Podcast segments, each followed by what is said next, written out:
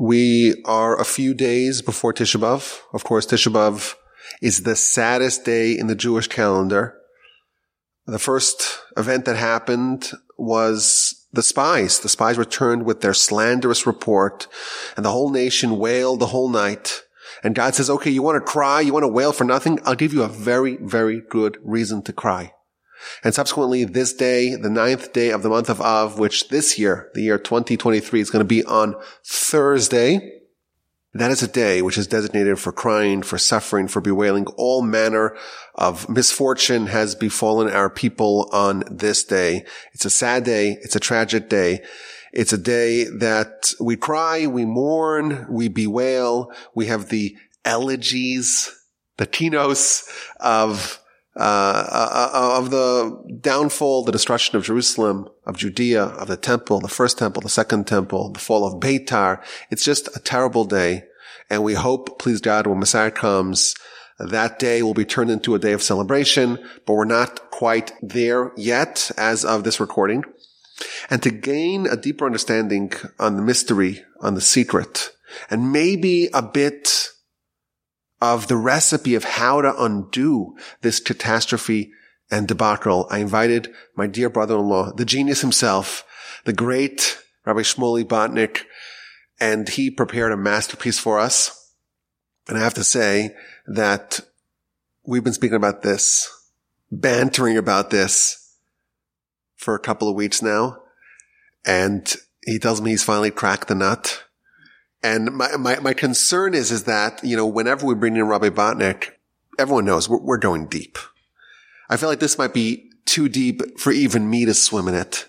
So this is going to be an experiment. It may be a, a catastrophe, but I guess that's the order of the day. But let us introduce the great Rabbi Botnick. Uh, we're actually in person, and we're both uh, still in Ontario, in uh, northern, uh, no- north of uh, the United States and Canada. Rabbi Botnick, it's so wonderful to have you here. Thank you so much, Rabbi Wolbe. Always a pleasure.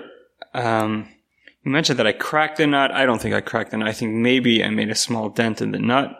Um, I think as a group effort between myself, yourself, and all of our listeners, we might be able to crack the nut. Well, isn't, isn't that what life's about? You start off your little nuts and you got to crack it and hopefully turn it something productive. So let's, uh, let's begin. Let's talk about the, the upcoming days, the, the sad festival as it's known in the literature. It's a festival, but it's a sad one. Most festivals are happy. This is a sad one, at least until Messiah comes, the temple's rebuilt and all the devastation is undone. Let's talk about Tisha B'Av. Let's see what you have prepared. All right. So you described very eloquently that Tisha B'Av is famous for a couple of things. Uh, its origins uh, are the the uh, sin with the spies, right? The miraglim, when they came back with their uh, negative report about the land of Israel. Um, even more famously is the destruction of, of the first temple and the destruction of the se- second temple and all the various tragedies that flowed uh, from that. However, there is what seems to be like a hidden little character acting uh, behind the curtain uh, with, uh, within the story of Tisha B'Av that is very much not well known, not at all focused on, but from the text of the Gemara, it seems to be very central. That is Birchas HaTorah. Birchas HaTorah, the blessing of the Torah. Does that sound weird, a little jarring? Like, what in the world are you talking about? So we don't see at all how this fits. There's a blessing of the Torah uh, that refers to the blessings that we say in the morning, just as is true with many mitzvahs. Before you do mitzvah, there's a blessing that's associated with that mitzvah. Before you shake the lulav, before you eat the matzah, there's a blessing that is said before the performance of many mitzvahs. Similarly, there's a blessing that is said before the mitzvah of, of the study of Torah. And somehow this blessing, you are telling me, Rabbi Botnick, you are telling me that this is associated with Tisha B'Av. Well, I am telling you that, but don't attribute it to me. You can attribute it to the Gemara in two places in the Talmud, one in Baba Metzia, page eighty-five b, the other in Tractate Nedarim, eighty-one a. So those two places in the Gemara says explicitly, let me just read to you Um, the, the actual wording, because this is going to be important. Omer Rabbi Yehuda, Rabbi Yehuda Omer Rav. Okay, Rabbi Yehuda says in the name of Rav. Uh, he, he then quotes the verse in Yirmiya. Jeremiah. Jeremiah. which I'm not going to read you the whole verse, but it, it, towards the end it says, Al Ma'av the Haaretz, right? This is a rhetorical question. Uh, for what? Why did the did the land get lost? Avda, right, means lost. Haaretz is the land. What was the reason for us losing the land? The Gemara then says that the Chachamim said these words of V'lo Pirshuhu. I think that means they did not explain it. Or so the Chachamim means the, the sages. We have a question here posed by Jeremiah. Why did this devastation happen? Why did the land get destroyed? In the first temple, I assume it's referring to. It's, yeah, well, it's Jeremiah, right? So that's yes. got to be the first. So, uh, and the sages were not able to explain it. The, the, this this remained unanswerable to the sages. And then the Gemara continues that the prophets as well were unable to answer it. V'lo pirshuhu, they weren't. They didn't explain it. And then the Gemara continue, continues. Ad shepirshu HaKadosh Baruch Hu ba'atzmo. God Himself explained it. Explained the reason why the land was lost. It was destroyed. Shenemar, as it says, and this is the following verse in Jeremiah. Okay, so this is Jeremiah nine twelve. Ve'yomer Hashem al azvam es torasi asher nasati lifneim. It's because you abandoned the Torah, my Torah, which I placed before you. And then the Gemara concludes. What does that mean? They abandoned the Torah. How so? How is that manifest? Amar Rav Yehuda Amar Rav Shelo Baruchu b'Torah tchila. Because they did not make a blessing on the Torah. Tchila, at the beginning. So, so we, we have two subsequent verses here in the book of Jeremiah. The prophet Jeremiah is telling us uh, a question. Why was the land destroyed? And the verse connotes, the verse hints, the verse implies that the sages didn't know the answer and the prophets didn't know the answer. But then the following verse tells us that God, He reveals the answer to us. And that is because they abandoned the Torah, meaning that they did not give a blessing before they studied Torah. Right.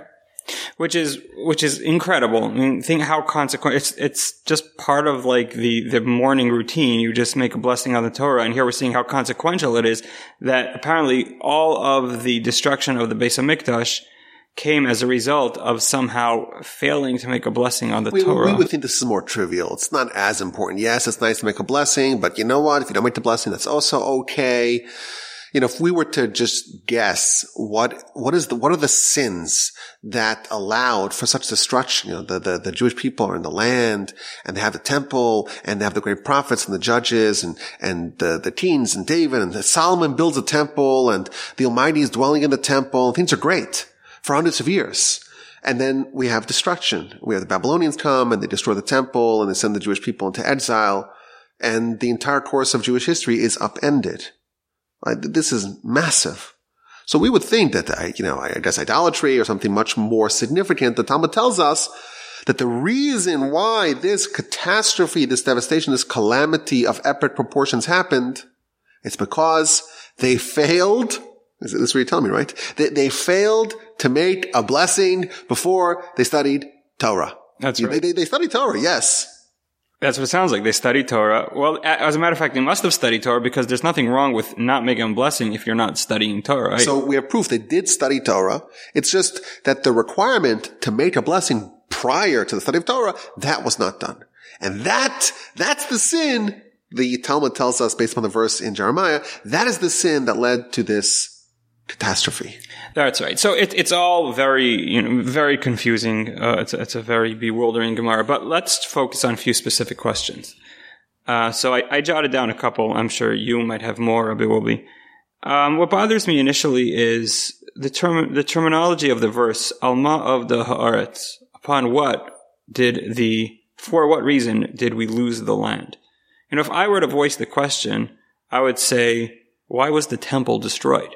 Right, losing the land is so general, it doesn't even really describe what it is that's bothering us. We we we lost the temple. That's what we mourn, right? The, the losing the land. The, the the focus is on the land, not on the temple. It's the on temple, the land. The temple where the relationship we have with God, where God's presence was, that's really the that's the epicenter of the land, and that is what the mourning is all about. It's about the loss of it's God also, in our I mean, midst. The word loss also bothers me. I mean, we didn't lose it, right? We're back there now. We still have the land. We don't have, you know, perhaps the sovereignty that we would want, um, but we still have the land. So why does it say we lost the land entirely? So why is there focus on the land, and what does it mean that we lost it? You know, that's that's one question I would ask. Okay.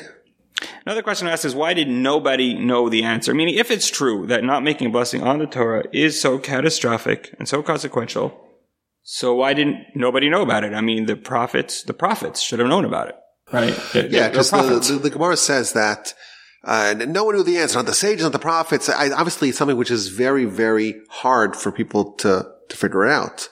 Uh, but your question is, why not? Like, why is this so mysterious and so unknowable, even to the great seers, the great visionaries, the great prophets? Right. Well, I'm saying either way, if it's not consequential, so why are we, why is the temple being destroyed as a result? If it is so consequential, so the prophets should be aware of it. That's, that's how I'd phrase the question. Okay. Okay. And a very nuanced question.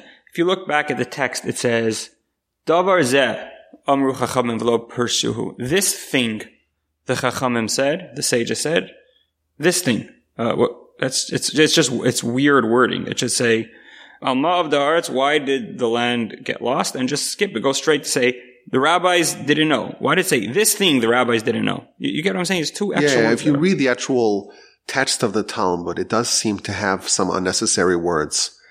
It, it quotes the verse, why was the land destroyed? And then it tells us that they didn't know the answer, but then it says, this matter was said by the sages, and they were not able to interpret it. Uh, it, it, the, the, the Talmud, as is true with all Jewish literature, all the ancient classic literature, they don't just put in extra words. If, if it says davar zeh, this matter, the sages said, and those words seem to be superfluous, there must be a reason. What's the reason? That's right. Another question I'll ask is, what does it mean, shelo barchu batorah tchila? The word tchila, Rabbi Wolbe, means the beginning, the start, right? Um, the commencement. Um, Shalom, Shalom Baruch HaTorah, I think, would have been suffice to say, right? They didn't make a blessing on the Torah. What, the word Tchila means well, in the uh, beginning. The blessing is always said prior to the, to the, means that the way, the way it works is that you say the blessing first and then you study, right? That's right. You're not supposed to study before you say the blessing.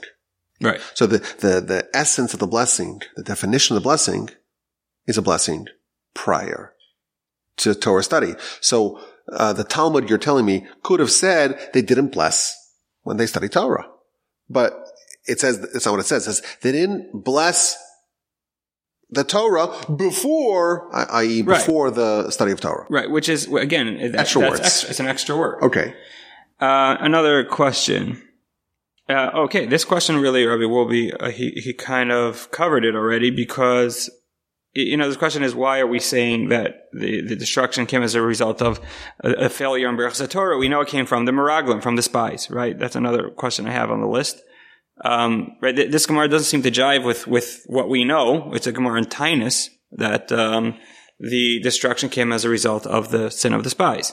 So just how do we even understand what the Gemara is saying on, on the most basic level? Or, or at least there has to be a connection between the sin of the spies. Oh, right. Okay, right. Rabbi Wolbe kind of figured out the thread. um, yes, that is definitely the direction where we're headed. We're going to try the to sin find... The spies, Moshe appoints twelve men, very talented men, very righteous men, to go explore the land, go reconnoiter the land. They come back with a slanderous report. The nation lapses into uh, uh, feebleness, and then they cry, and they bewail.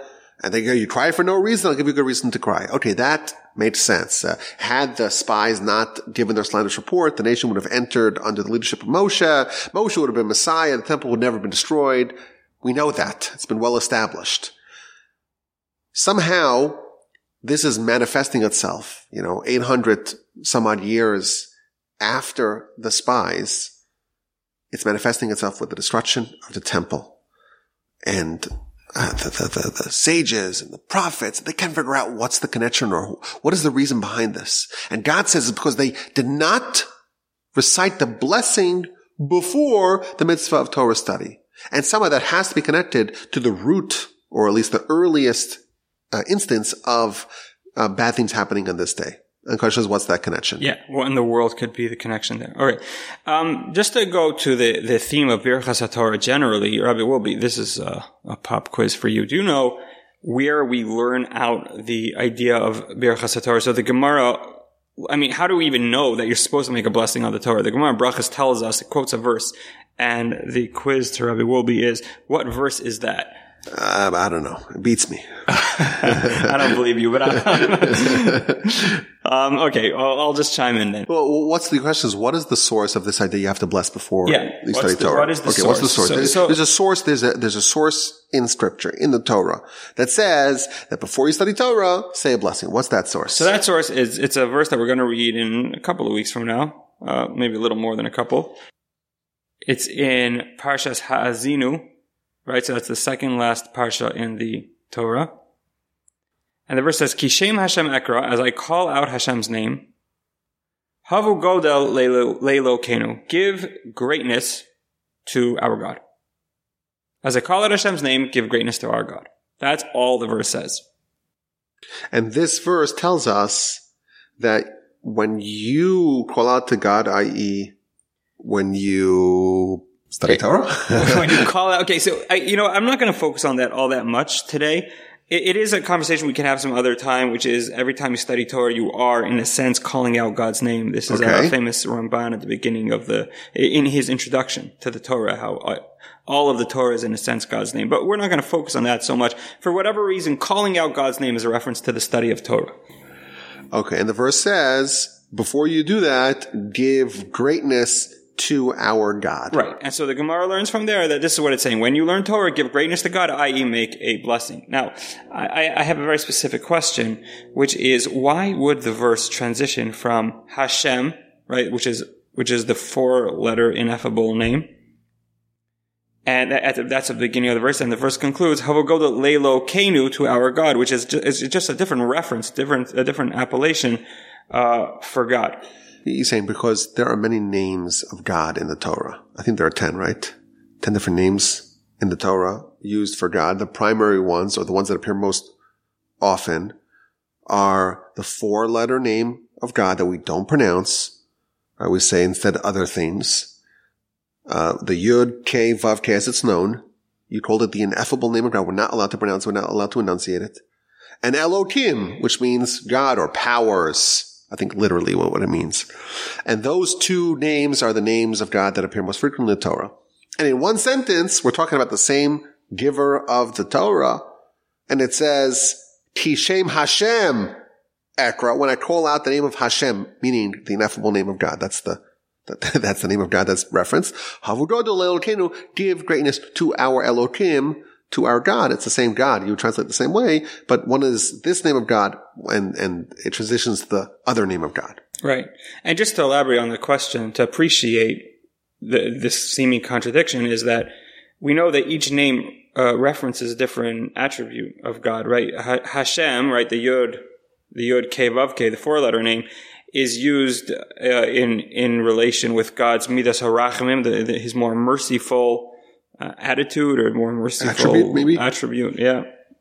And then Elohim, or in this context Elokeinu, which means our God, our Elohim, is usually used in reference to the Midas Hadin, which is more exacting. It's it's it's exact judgment, right? Even the word Elohim, right, would, it was used to refer to a, a, a court of law in in, yes. in Scripture. So so the I always tell people the word Elohim doesn't mean God, because uh, there are many places in the Torah where it's Right, describing for- other people, like Bnei Elohim in the end of Parshas Bereishis, or Ad Ha Elohim Yavod Varshneim. Right, which means a court, right? Anything has to do with judgment. Elohim, exactly. Right, which is, again, right. So most often the word Elohim is a reference to God, but it doesn't literally mean that. It means powers, or powerful one, or powerful entities. But again, but always going to this idea that God is, yes. a, is a judge, and he's strict. And, yes. and so, so there's seemingly, obviously there's no conflict because God is one, but the way we perceive it is it seems like two different attributes. One is merciful and one is uh, strict and, and exacting. So what, what you're pointing out is that the study of Torah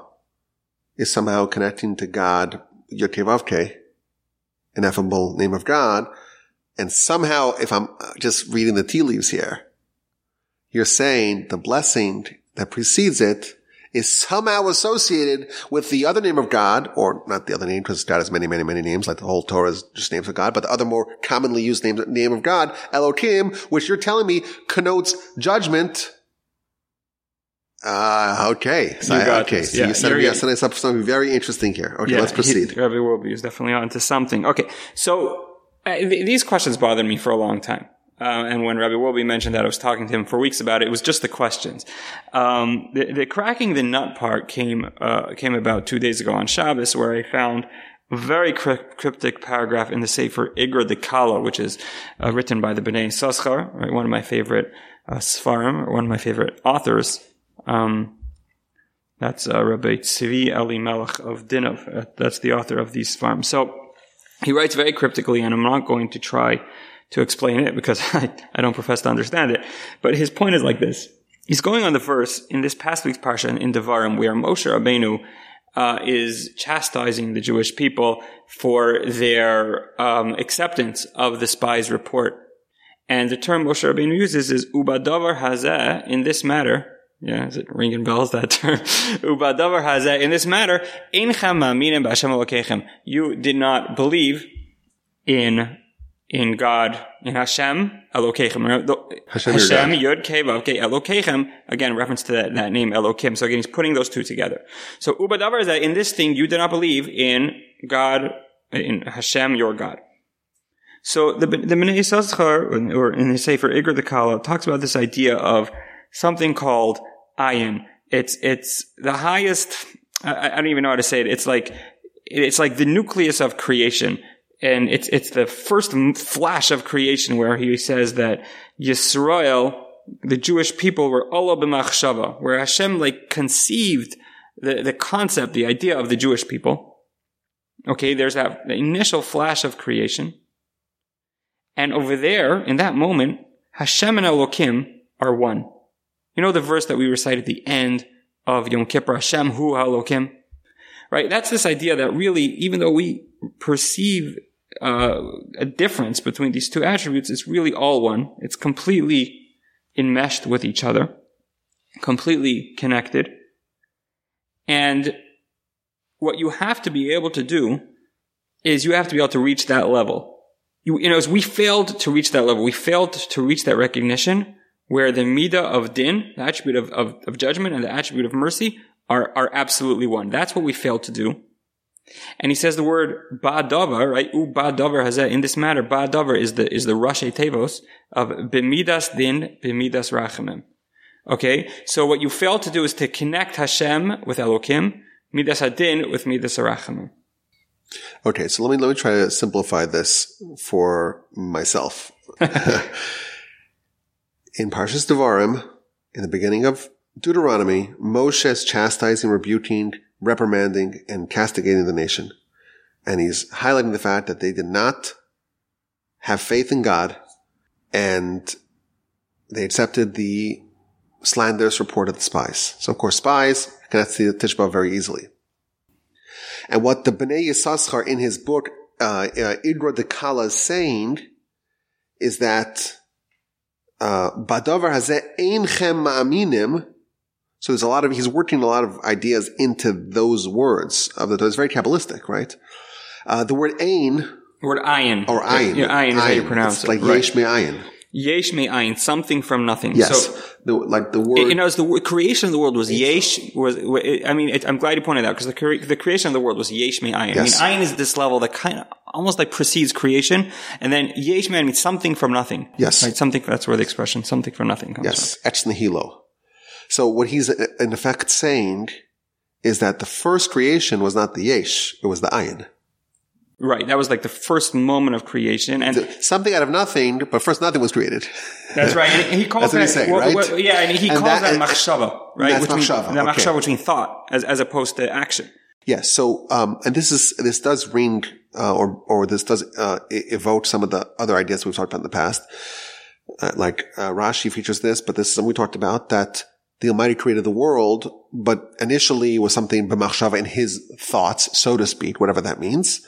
And then in the implementation of that, Rashi in the beginning of the Torah tells us that the Almighty initially, initially wanted to create the world with judgment, but then he saw the world will not withstand. If the Almighty has withering judgment, even Abraham, Isaac, and Jacob cannot withstand, the Talmud tells us.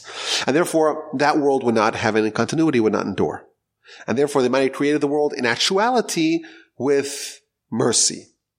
But there was, at least at some point in the beginning, there was, uh, you call that ayin, nothing, nothing. In the world of nothing, in that the world, world of, of Ayin. Exactly. There was a world where the world was created, I guess, with some degree of judgment or a more pronounced version of judgment.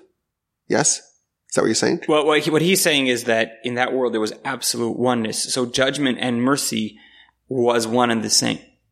There wasn't this idea that, you know, at one moment we could have to relate to God, you know, with, through his attribute of mercy. Another moment of attribute, right? Like when Mashiach comes, right? This idea that when Mashiach comes, we're going to be able to look back and see how everything that happened that we, that we viewed as being tragic was really actually, uh, for our good. That, that's really, that's really a result of this idea that it's all one.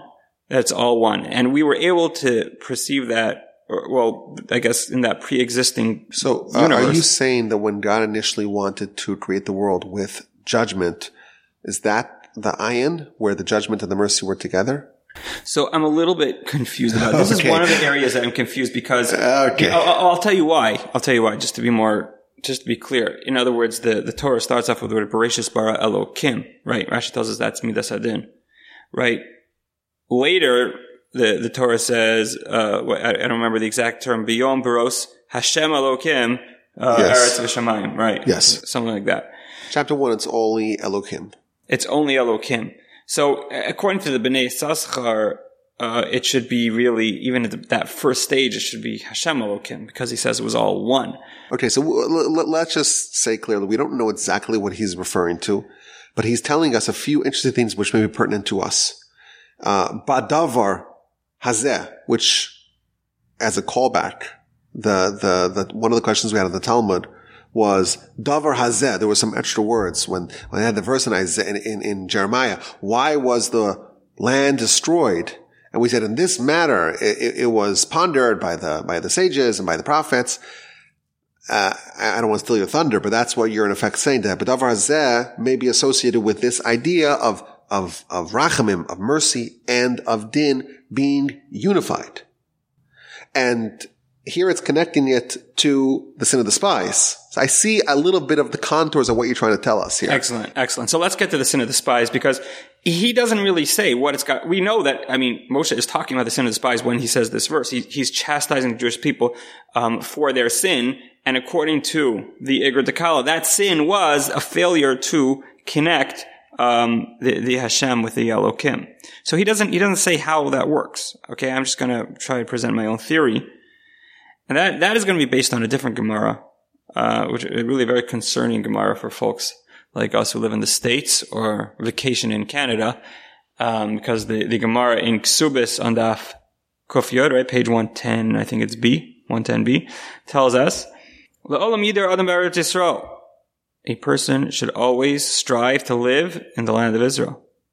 Afilu be'ir sheruba ovdei kochavim. Even if the majority of the city is, is non-Jews, it's, it's still preferable to a city in the diaspora, you know, that, that, that's majority Jews.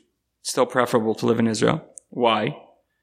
Shekol hadar b'Eretz Yisrael doma k'mi sheyesh lo eloka. Anyone who lives in Eretz Yisrael, it is as though he has a God.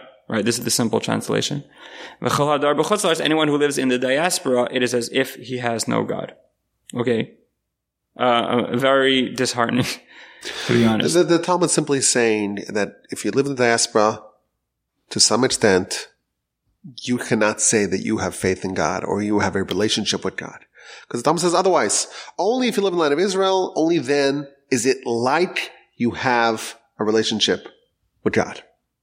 Whereas if you're in, in, in the diaspora, there's no relationship with God. I remember the Ramban saying that every other place in the world has its own angel that uh, filters through the divine vitality to the inhabitants of that particular land.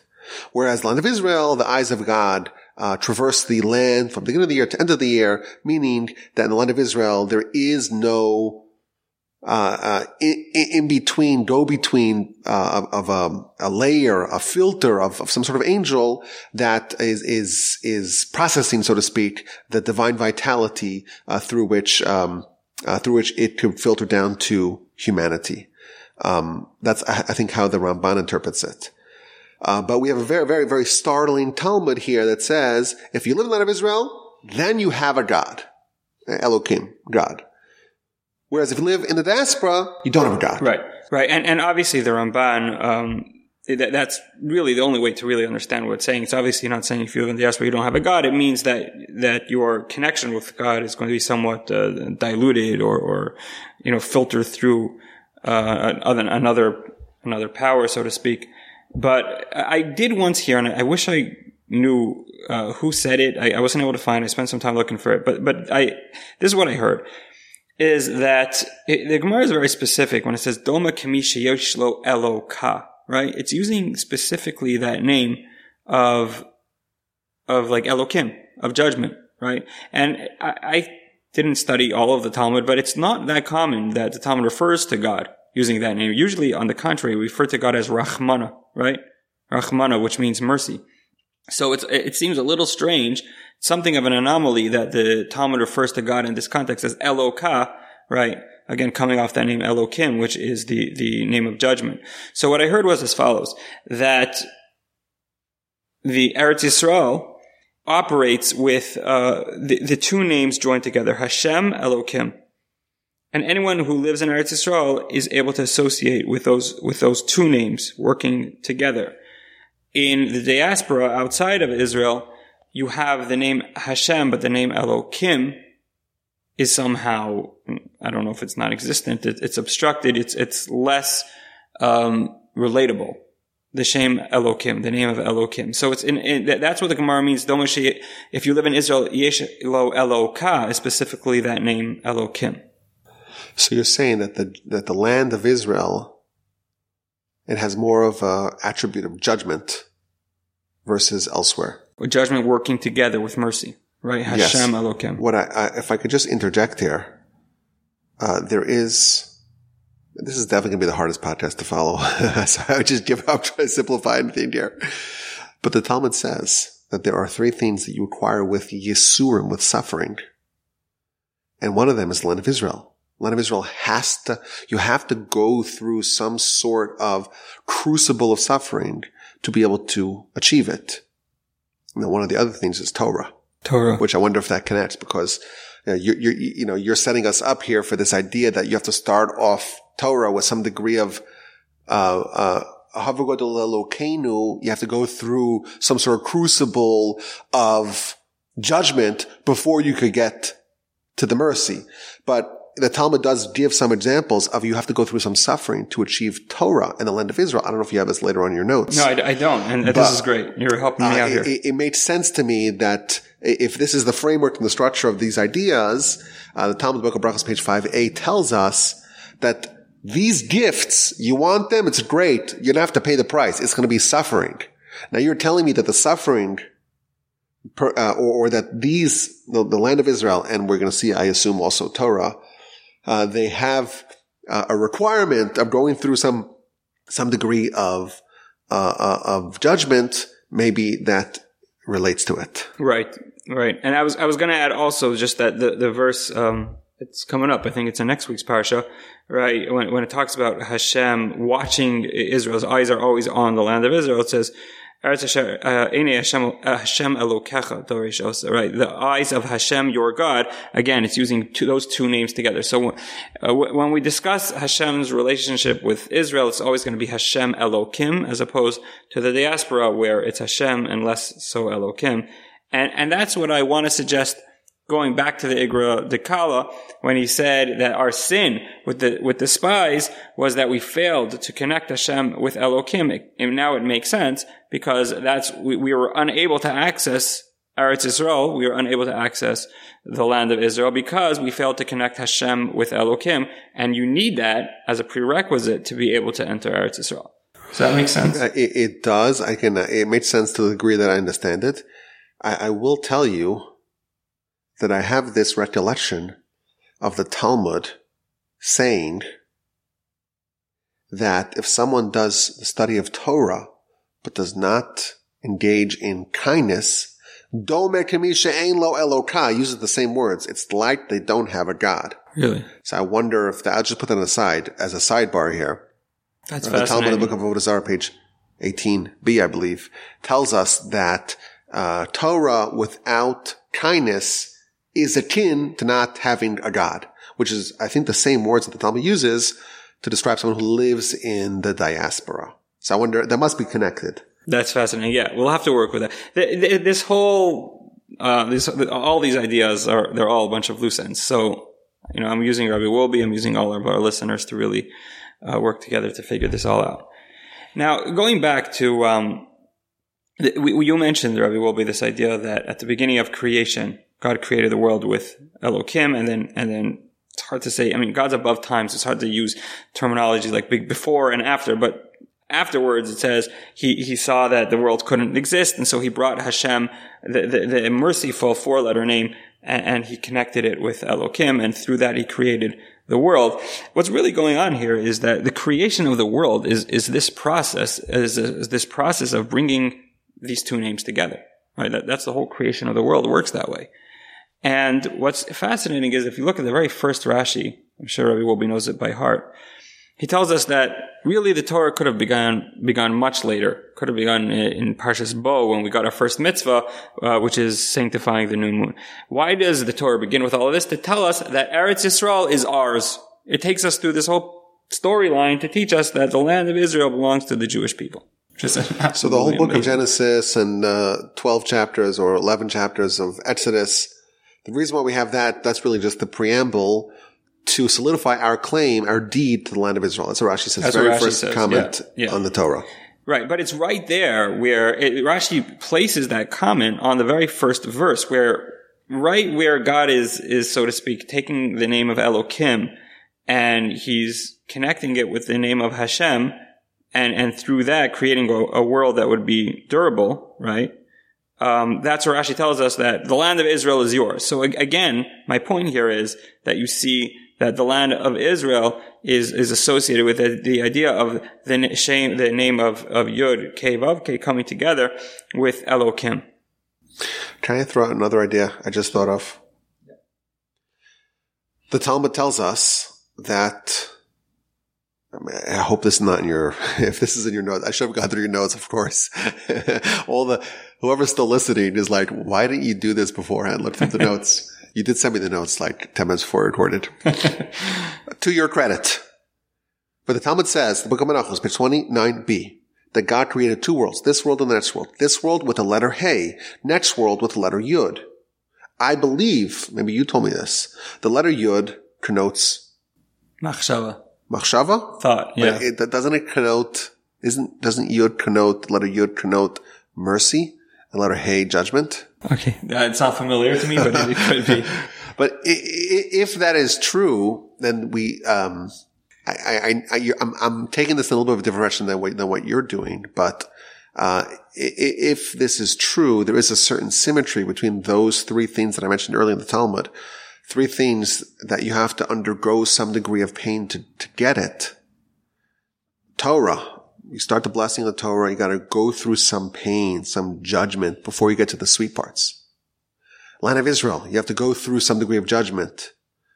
The tribulations, the suffering, the afflictions before you get to the land of Israel. Olam Haba, the next world, there's only one path to go through that, and that's this world and all the various sufferings that you must endure and judgment you must endure before you can arrive at the next world. So again, I'm, I'm like running my parallel thoughts here with, right. with you. Well, no, but it's actually very important. So there was a source I wanted to look up and, and I didn't do so before this year, but the, the idea of Birchas HaTorah is very much connected with Olam Hazeh and Olam Haba. Even the, the Mishnah we recite, um, right? So you say Birchas HaTorah and then you learn Torah immediately afterwards, right? In order so that the, the bracha should actually be related to a specific study of Torah. So the, the custom, and I don't even know where this came from, is to recite the, the verses of the, the blessing of the priests, followed by the, the Mishnah that discusses, uh, the mitzvos that, that reap reward in Olam Haba. Right? Olam Hazeh and Olam Haba, this world and the next world. Interesting. Right. Interesting. Karen Kam's Olam Haba. Karen Kam's Olam Haba. So Birchas HaTorah does have something to do with Olam Hazeh and Olam Haba. So you're definitely onto something, that these three things that you need to go through some sort of suffering are all coming together with Birchas HaTorah. Um, it's, uh, right, the Torah, the land of Israel, and Olam Haba. All right. The, the, again, this is a work in progress because I didn't, I didn't go, I don't have all this written down yet. Okay. Um, we are taught that the word rachis, the, the, the Midrashim and the Gemaras, they tell us that Bereshis bara Elokim, in the beginning God created, but the word rachis, the Gemara says, alludes to various different things, one of them being the Torah itself. The Torah is called rachis. Okay. Okay. Now, we are, there's a medrash somewhere else. Again, I, I didn't, I know it exists. I didn't look it up this time. That, uh, all the letters came before God and they wanted to be the first letter to be, they wanted to be the first letter of the Torah, right? So the Taf says, I want to be the first letter of the Torah. And God rejects it for whatever reason. Each, each letter gets rejected. Finally, the Beis comes before God and says, I want to be the first letter of the Torah. And God says, I'll take you. Because you, the word, the letter base starts, is the first letter of the word bracha, blessing. So God takes the, the letter base and puts it at the very beginning it's of the, the Torah. The first letter of the Torah, it, you would imagine maybe it would be an aleph, because that's the first letter of the alphabet, but now it's letter uh, bet or base, which is the second. And the reason why it's chosen is because the word bracha, meaning blessing, that is uh, a word that begins with, with the letter base, with letter bet. And therefore, that's why it's the first letter in the Torah. Right. So, so what I want to suggest is if you put these two ideas together, so it comes out that the first letter of the Torah, Beis, uh, alludes to this idea of bracha, and then the word rachis means Torah. So, so the very first step of creation is a bracha on the Torah. Wow. It's Birchas HaTorah. This is right? a class. This is what you waited uh, forty minutes to hear. So we have the first word of the Torah, Bereshis, which means in the beginning, and you're telling me that the, that the, the, the letter Beis, which is enlarged, large base, the first letter of the Torah. That re- means blessing, and Rachis means Torah. So the first word of the Torah can also mean the blessing before Torah. That's wow. right. And and the way I want to explain that is that uh, again, so Birchas HaTorah. Right. So again, right. So Birchas HaTorah is this process of Kishem Hashem Ekra Havugodo Leilo Kenu. Right. You're, you're you're engaging in calling out God's name. Yud Kei Vav Kei, but you have to associate that first um, with Elokeinu, with Elokim.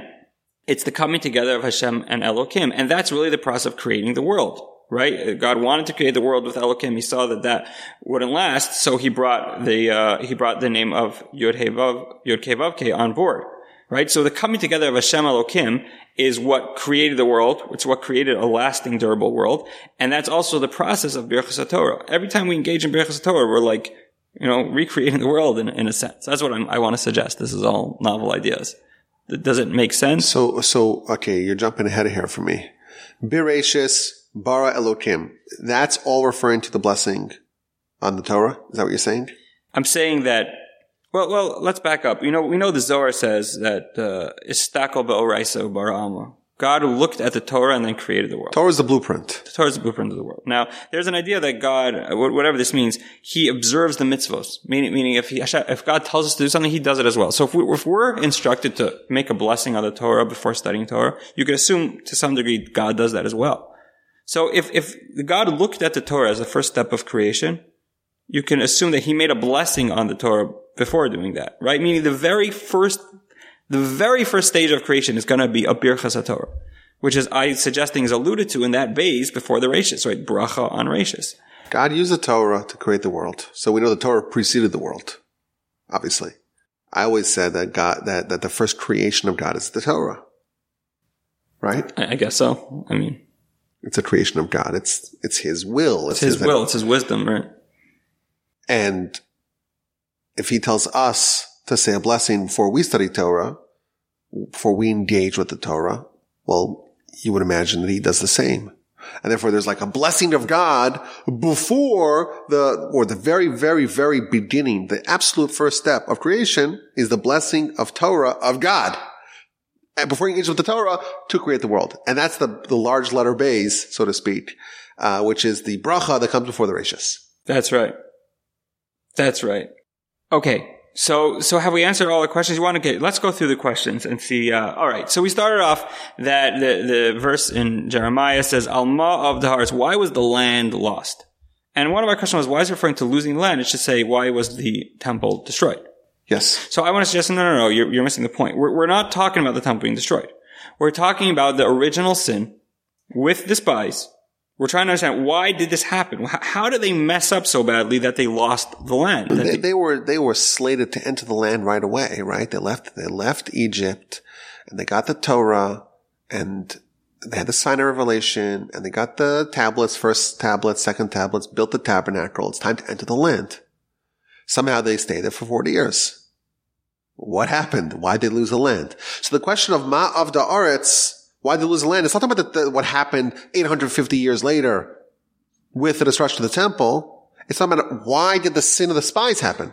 Is that how you're understanding it? Why did they sin of the spies? Well, it's really what see the spies. What flaw was manifest that led to the sin of the spies? Well, the sin of the spies could have happened, and and we still ha- could have passed the test because we didn't have to accept their word, right? If the Jewish people would have said, "You guys are, are liars. We're not listening to," we still would. It have would gone. Just be the te- the yeah. Ten they they would have gotten punished. Okay, so it's not the spies, but why did the nation accept the testimony of the spies? Exactly, and therefore lead to the decree that they won't enter the land for forty years. Exactly. And and the answer to that question is Shalom Baruch Hu B'Torah Tchila. They didn't make a blessing on the Torah. So it's very cryptic. It's very mystical. The ideas we're trying to use here is like this. Making a blessing on the Torah is bringing together the two names, which, which is an absolute must. In order to enter Israel, you need to have Hashem working together with Elohim. It's got to be one. And if you don't, you live in the, you live you live outside the land of Israel. You don't have the name Elohim, exactly, and therefore you have some sort of degree of separation, whatever that means, and therefore you are found ineligible for settling the land, right?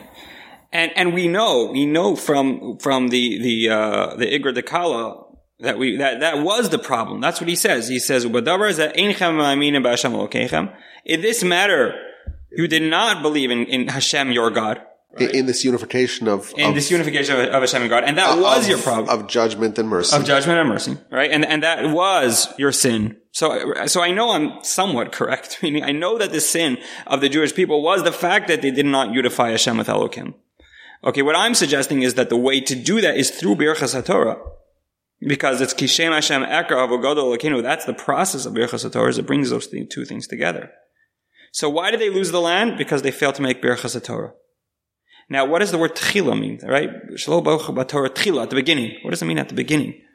Right, we, we asked, we, we asked that, it was that, redundant. It was yeah. redundant. Because the blessing always precedes the, the always precedes. Right. So the idea I'm trying to suggest is it's, it's referring to the beginning, like th- that very beginning phase of creation where the, the name of, the names of mercy and the names of judgment actually do come together. That's how we have to somehow be able to connect ourselves with that moment in order to properly articulate what Birchas HaTorah so is. Even before the ratios.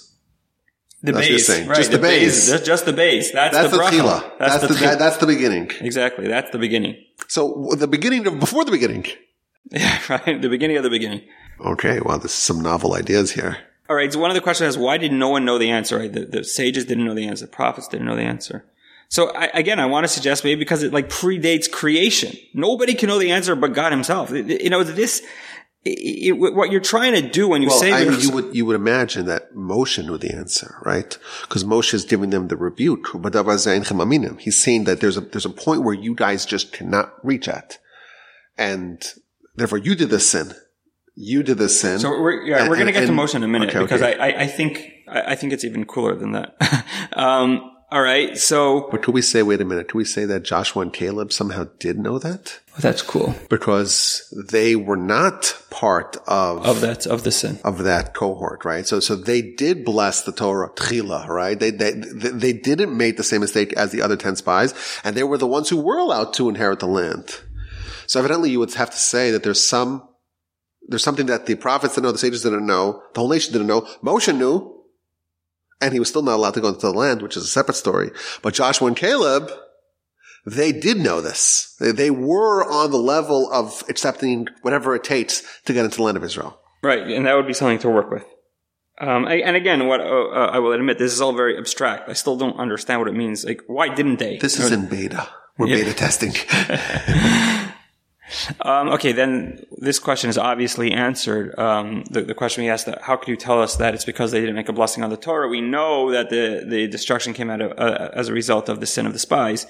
Um, so that we're saying, right, it's one and the same, meaning the sin of the spies was a failure to unify judgment with mercy, and failing to make Birchas HaTorah is the same thing. Had they properly articulated Birchas HaTorah, they could have rectified uh, what what these sins, what these spies failed in.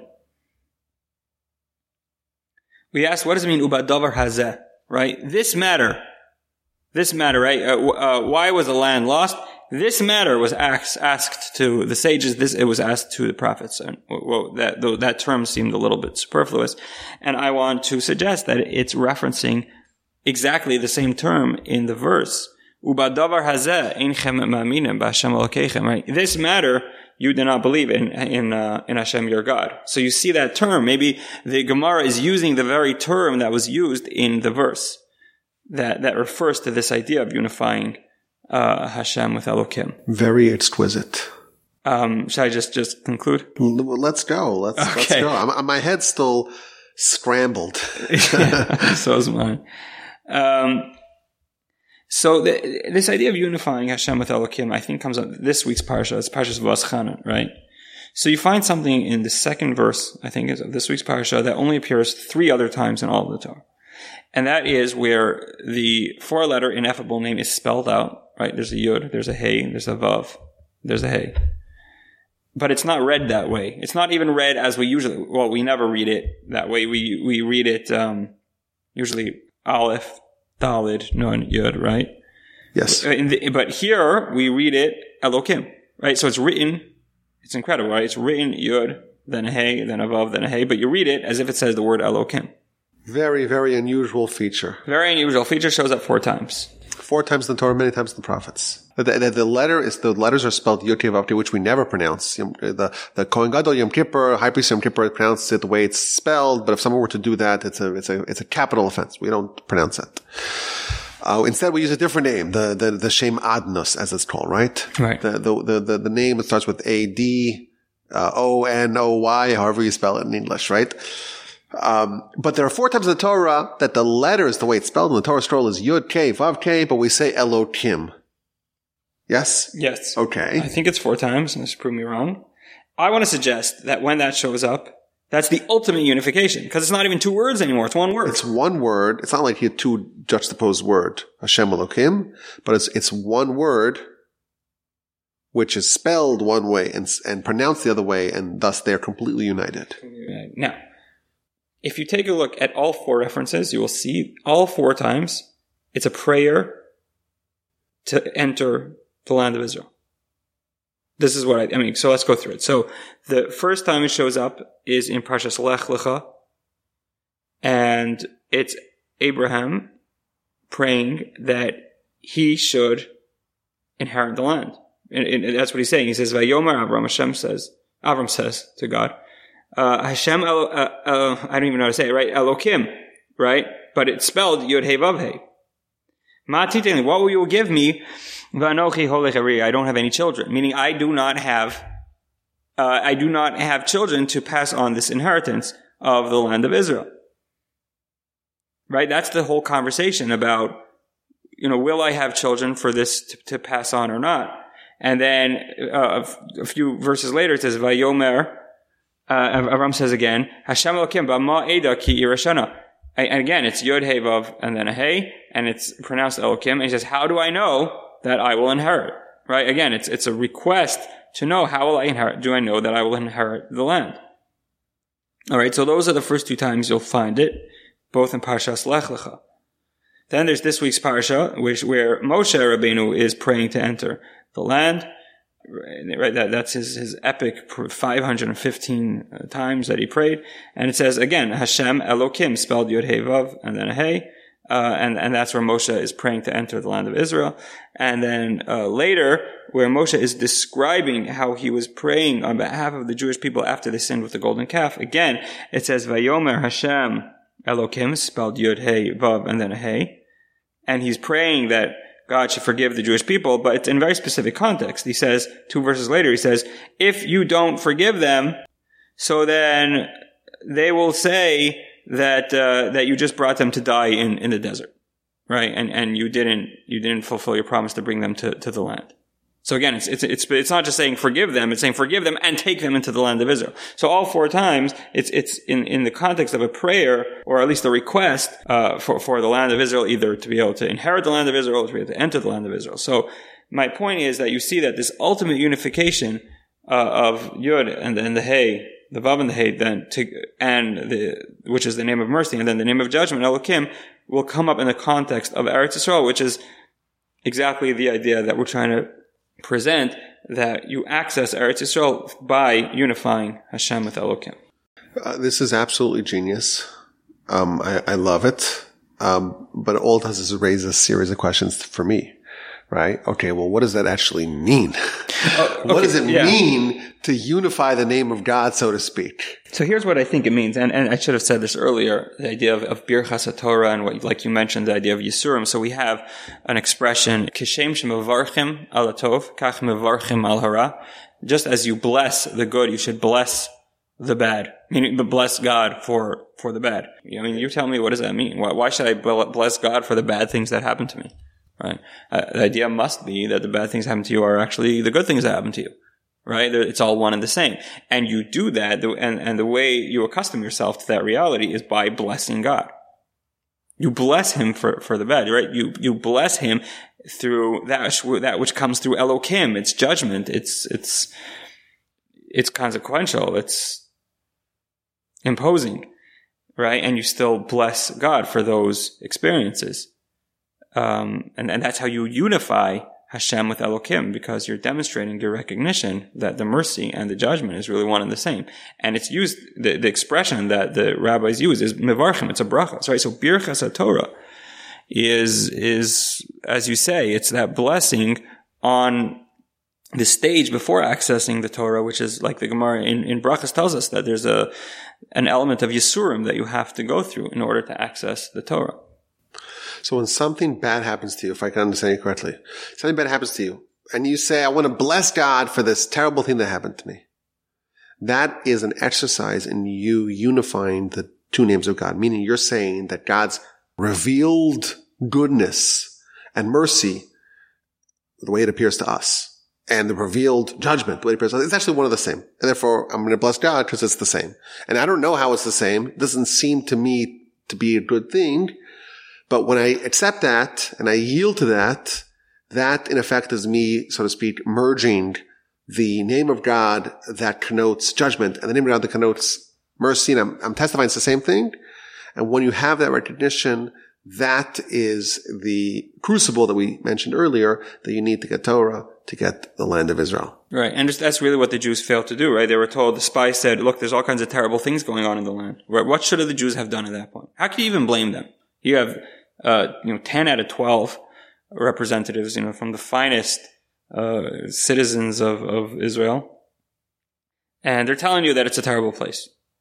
So why shouldn't they believe them? So they should have believed them, as you're saying. They should have believed them and say, yes. And this is all part of the blessing of God. Exactly. That's what, I think that's, that's exactly what the point here is. And that's what they didn't do. And that's what they didn't do. And, and that's being phrased as they didn't bless the Torah. Because that's what Meaning blessing they, the Torah really is. They didn't bless that, that moment in time where there was judgment. And they didn't bless that by saying that that too is, is wonderful and beautiful. And because of that, they lost the land. Because you but need this, that this quality. Also, this also gives us something to work with, um, for us. Uh, if this is why the land was destroyed, if this is the sin of the spies and that can manifest with the destruction of the temple, then if, if we want to do our part to try to fix it, you would imagine the first thing we need to do is make sure we say our blessings. Say your blessings. You want to study Torah? Exactly. Study Torah, yes. And make sure you say your blessings ahead of that, ahead of that. So, I mean, say the blessings that you need to say before you study Torah. But also to accept and to yield and to bless God for the bad things that happened to you, that, you are telling me, is the secret of us rectifying and remedying uh, the sin of the spies and doing what we can to rebuild the temple. That's what I'm suggesting today, unless you can prove, prove me otherwise. If you want to prove him otherwise, send him an email. uh, is that it? Anything else you want to add? Uh, I don't know. I think I'm, I'm pretty much done here. Um, I did jot, jot down my notes again, going back to the Rashis. There are other, um, there are other Midrashim and Gemaras that all ref- the Rashis is talking, is referring to the mitzvah of Challah, the mitzvah of Bikurah, and the mitzvah of Truma. Um, these are all mitzvahs that, that only take place really uh, on a biblical level in the land of Israel. Well, it really, all, all mitzvahs are really only supposed to be in the land of Israel, right? Well, I mean, the mitzvahs that we do outside the land of Israel, Rashi, the Ramban tell us it's only there as a signpost, so we remember what to do when we get in the land of Israel. Meaning that the real fulfillment of the Torah is supposed to be in the land of Israel. Oh, it's amazing, right? Yeah, it kind of makes you have second what thoughts about. What are we doing here? What, yeah, what are we doing here in Bel Yor, uh, Innisfil, Ontario? Okay, we're leaving. Okay. Right. Well, thank you so much, uh, Rabbi Botnick, for this. Uh, it's absolutely exquisite and totally mind blowing.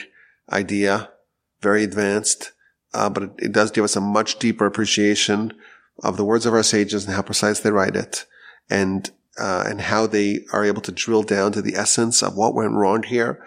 And we have a little bit of a path forward for us uh, if we want to do our part in helping to fix and to rectify.